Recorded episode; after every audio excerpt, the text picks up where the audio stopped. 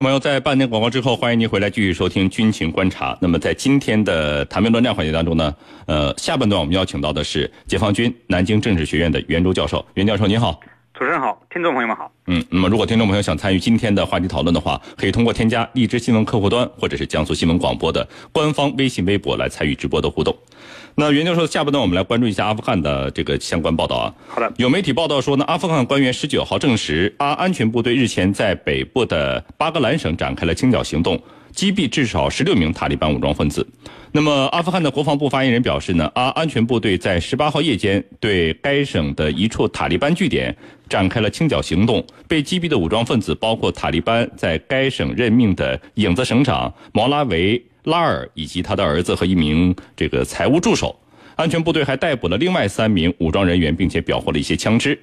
据报道说呢，此次清剿行动持续了将近五个小时，阿安全部队没有人员伤亡。另外呢，塔利班方面也确认了这个毛拉维拉尔的死讯。那么，袁教授，请您跟我们先介绍一下阿富汗政府军为什么要清剿塔利班武装？好的，那么阿富汗政府军呢，对塔利班武装进行的这种清剿呢？呃，原因大体上我分析了一下，有以下几条。首先呢，是借反恐之名行削弱反政府武装实力之实。那么塔利班是阿富汗众多的反政府武装中，那么实力比较强大的一支。那么它的主要支持者呢，来自阿富汗最大的民族，呃，普什图族。呃，虽然说2016年5月，塔利班的领导人曼苏尔被呃美国的无人机炸死，但是呢，呃，塔利班的实力呢依然是比较强的，而且呢，这个塔利班又是。国际社会公认的恐怖组织，呃，经常进行针对平民的恐怖袭击事件。那么，呃，所以呢，作为阿富汗政府军呢，呃，就师出有名，借着打击呃塔利班呢这种事儿的，呃，就把打击塔利班啊，呃，做成了一个名正言顺的事情。呃，其次呢，反映了阿富汗内部难以调和的民族宗教矛盾。那么，阿富汗我们知道它是一个多民族国家，呃，塔利班组成的普什图族，那么是它。阿富汗呢，呃，最大的一个民族。那么普什图族和其他民族之间的矛盾呢，呃，实际上由来已久，也非常难以调和。那么塔利班呢，又属于伊斯兰教中的什叶派，那么信奉原教旨主义，那么推行了极端宗教政策。那么这和阿富汗政府的理念呢，也是格格不入的。那么也是阿富汗县政府的一个主要威胁之一。那么政府军必须这个先要除之而后快。那么第三呢，就是为了在阿富汗和解进程中啊。呃，抢占先机，那么夺取更大的主动权和利益，呃，应该说，呃，为了促进阿富汗的和平进程，那么中国、美国、巴基斯坦和阿富汗形成了一个解决阿富汗问题的四方对话机制。但是阿富汗的这个和平谈判的进程啊，举步维艰，到现在都没有取得一些明显的成效。谈判桌上得不到利益，我们知道，那么他们就想在战场上得到。那么阿富汗政府军呢，这次加大了对塔利班清剿的力度呢，也是基于这样的考虑。呃，主持人，那么为什么这个阿富汗的这个北部的巴格兰省会成为这些塔利班的据点？我们在新闻当中也会经常的听到，这个清剿这么长时间，为什么又不会消灭不了塔利班这些武装分子呢？好的，那么巴格兰省呢是阿富汗的这个北部的省份之之一。呃，塔利班之所以选择这一地区作为他长期盘踞的据点，那么主要有以下几个方面的原因。首先呢，这个巴格兰省呢，它的主要居民以普什图族为主。那么塔利班在这一地区呢，就可以得到一个很好的基础，那么可以这个呃这个重新发展他的武装，可以得到一些群众的这个支援。呃，那么塔利班在普什图语言当中啊是学生的意思，那么所以塔利班又被称为伊斯兰学生军。呃，来自宗教学校受过培训的这个普什图族的青年呢，就是他的骨干力量。那么呃巴格兰省呢，经济又比较相对比较落后，那么是其骨干力量呃活动十分宗教活动啊。呃，比较活跃的地区，那么容易呃，这个它吸收更多的呃新生力量来加入它这个武装组织。那么其次呢，是巴格兰的它的地形比较复杂。那么现在塔利班在和政府军的这种呃清剿之下呢，那么它现在已经转而以主要以游击活动为主。那么巴格兰省呢，在阿富汗的北部山区，那么这个地形复杂的地形呢，便于它藏匿，便于它展开灵活机动的这种游击战术。呃，第三呢，就是巴格兰省的地理位置十分重要。那么巴格兰省这个它的省会巴格兰市位于新都库什山脉北侧的一个山谷之中。那么喀布尔到阿富汗北部和瓦罕走廊的公路呢，就由此经过。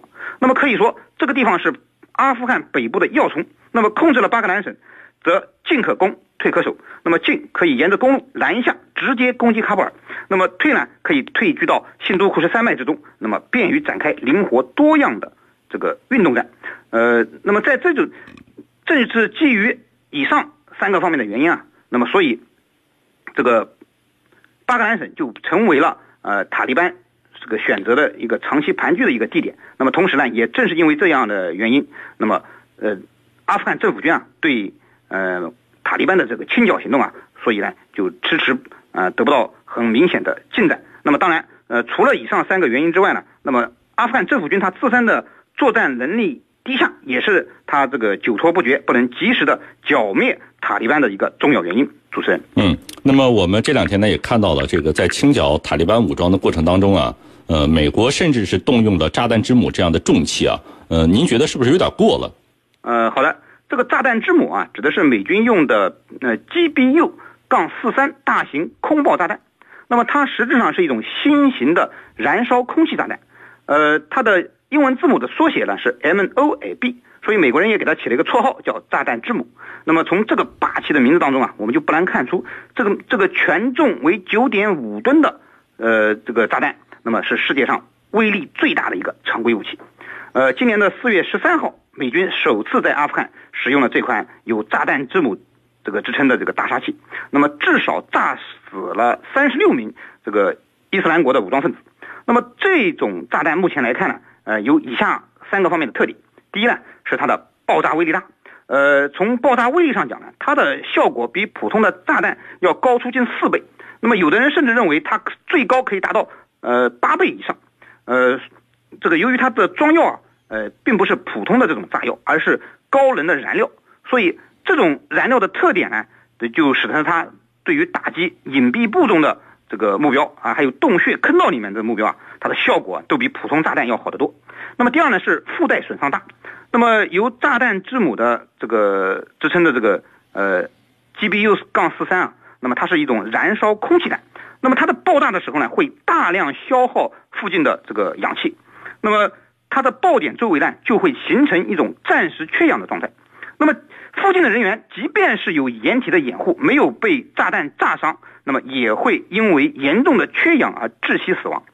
那么第三呢，是可以对敌方的心理产生巨大的影响。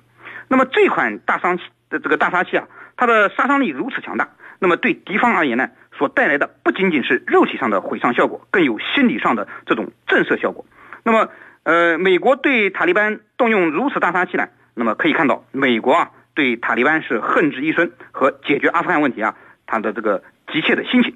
那么实际上，包括塔利班在内的世界的宗教极端势力和恐怖主义势力，那么当初之所以能够成事，实际上都源于美国的支持。那么美国为了当时对抗呃苏联，为了冷战的需要，那么扶持了这些势力。那么现在冷战结束了，那么恐怖主义呢，则成为了危害人类社会的一颗毒瘤。美国及西方社会也深受其害。那么，要知道，打开潘多拉魔盒容易，要想把它关上，把它魔鬼收回去，就绝非易事了。现在，即便是美国动用了炸弹之母，我想反恐这件事儿，美国恐怕也不是一日之间能够解决的。呃，主持人，嗯，那么我们也知道，这个自从美国九幺幺恐怖袭击之后呢，这个本拉登也好，还有塔利班武装也好，一直都是呃受世界各国我们是一直在打击这些武装的啊，但是。有一个现象就是，他们塔利班武装呢一直是坚而不死，不断制造新的麻烦。那么这个问题到底出在哪儿？有什么好的建议呢？那么九幺幺之后呢，美国在全球范围内掀起了一场旨在消灭恐怖主义的反恐战争。那么，但是呢，呃，塔利班僵而不死，恐怖主义势力和极端宗教势力呢都无法根除。从表面上看，是美国的反恐政策出了问题。那么一直以来，美国包。对这个包括塔利班在内的恐怖主义采取的都是以武力打击为主的政策，那么实际上它的效果却是越打越恐。恐怖主义不仅没有被根除，却在全球范围内不断的滋长。那么当前，呃，包括美国、欧洲在内面临的这种反恐的压力都是非常严峻的。那么这个大家看新闻都知道。那么从根源，但是呢，呃，这是表面上看的问题。其实从根源上看，那么当前不合理的国际政治经济旧秩序才是造成恐怖主义泛滥的一个根源。目前的国际秩序啊，是在西方这个，尤其是美国啊为主导下的这个有利于他们攫取这个超额利润的这种霸权主义的秩序。那么，我们完全可以这样说：西方大国的富足和文明，实际上是建立在对第三世界国家人民的资源的残酷的盘剥之下的。美式的民主的输送给的输送啊，给第三世界带来的并不是文明和富强，反而是战乱和贫穷。那么这一点，实际上我们放眼世界都能得呃都能得到证明。那么这才是恐怖主义不断滋长的这个蜂窝的土壤。所以说，仅仅以武力打击是消灭不了恐怖主义的。那么你打垮了一个塔利班，还会出现另一个塔利班，基地组织被打垮了，伊斯兰国就兴起了。所以，作为始作俑者的美国，真的应该好好反思一下自己的反恐策略。那么目前来看，只有构建出一个公正的、合理的世界的政治经济新秩序，那么才能从根本上消灭贫穷和战乱，那么从根本上消除恐怖主义这个毒瘤。当然。这需要美国还有西方世界，那么让渡他的霸权的利益。那呃，但是我觉得呢，这恐怕是一件不可能的事情。所以啊，我个人认为，美国的反恐战争还将延续，而塔利班之流也绝对不是那么轻易被消灭的。呃，主持人，嗯，好的，非常感谢袁教授为我们进行的分析，谢谢您。不客气，谢谢大家。穿越历史风云，挖掘战争背后的故事。军情观察之孙主编说军事。大家好，我是孙小伟。今天我给大家讲述的是东方佐尔格五重间谍袁叔的传奇谍战生涯的故事。袁叔。是在中国现代谍海风云中一位传奇式的人物，其身份多面复杂，谍战生涯尽显离奇，人生经历跌宕起伏，是人世间绝无仅有的特工高手。袁术除拥有军统、中统。青红帮、日伪高官等诸多的身份外，其秘密的身份却是一名货真价实的中国共产党的特科人员。并一度成为共产国际远东情报局的特工，他打入敌人的内部，在扑朔迷离的谍海中与狼共舞，剑胆齐心，为中国共产党获取了大量的战略情报，为中国抗日战争的胜利立下了不朽的功勋。朱德称其为我党情报战线不可多得的人才。袁书。一九一一年出生于湖北蕲春，其父袁小兰是中国同盟会的会员。袁叔读书过目不忘，打小就立志要做大事儿。他为了生活，曾做过苦工，当过学徒。他深知救中国劳动人民的苦难，立下了救民于水火的志向。一九二九年，袁叔到日本留学，回国以后担任中国左翼文化总同盟的常委，创办了《文艺新闻》，撰写过《报告文学论》，成为中国报告文学专论的第一人。一九三一年十月，袁叔加入了中国共产党，时年二十岁。之后，他立即转入了特科的工作，接受当时负责统战工作的潘汉年的领导。按照地下党负责人的指示，一九三二年春，通过表兄黄埔一期的贾伯涛的关系，袁叔见到了上海市社会局长、中统头子吴兴亚，就此打入了中统的内部。后来，他又经吴新亚的介绍，成为新生通讯社的记者，并认识了日本驻上海领事馆的副领事岩井英一。当时，中日正在谈判，谈的是货币兑换率与关税的问题，这自然成为了新闻界的抢手货。由于袁叔有严谨英一的信息渠道，消息又快又准，这位涉外的记者立即成了红人，连吴兴亚都对他刮目相看。过了一段时间，严谨英一便开始每月付给袁叔二百元的交际费，这样他又成了日方的情报人员。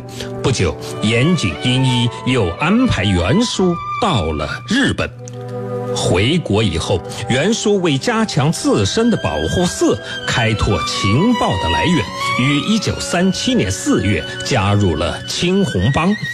1937年6月，潘汉年以八路军驻沪办事处主任的身份回到了上海。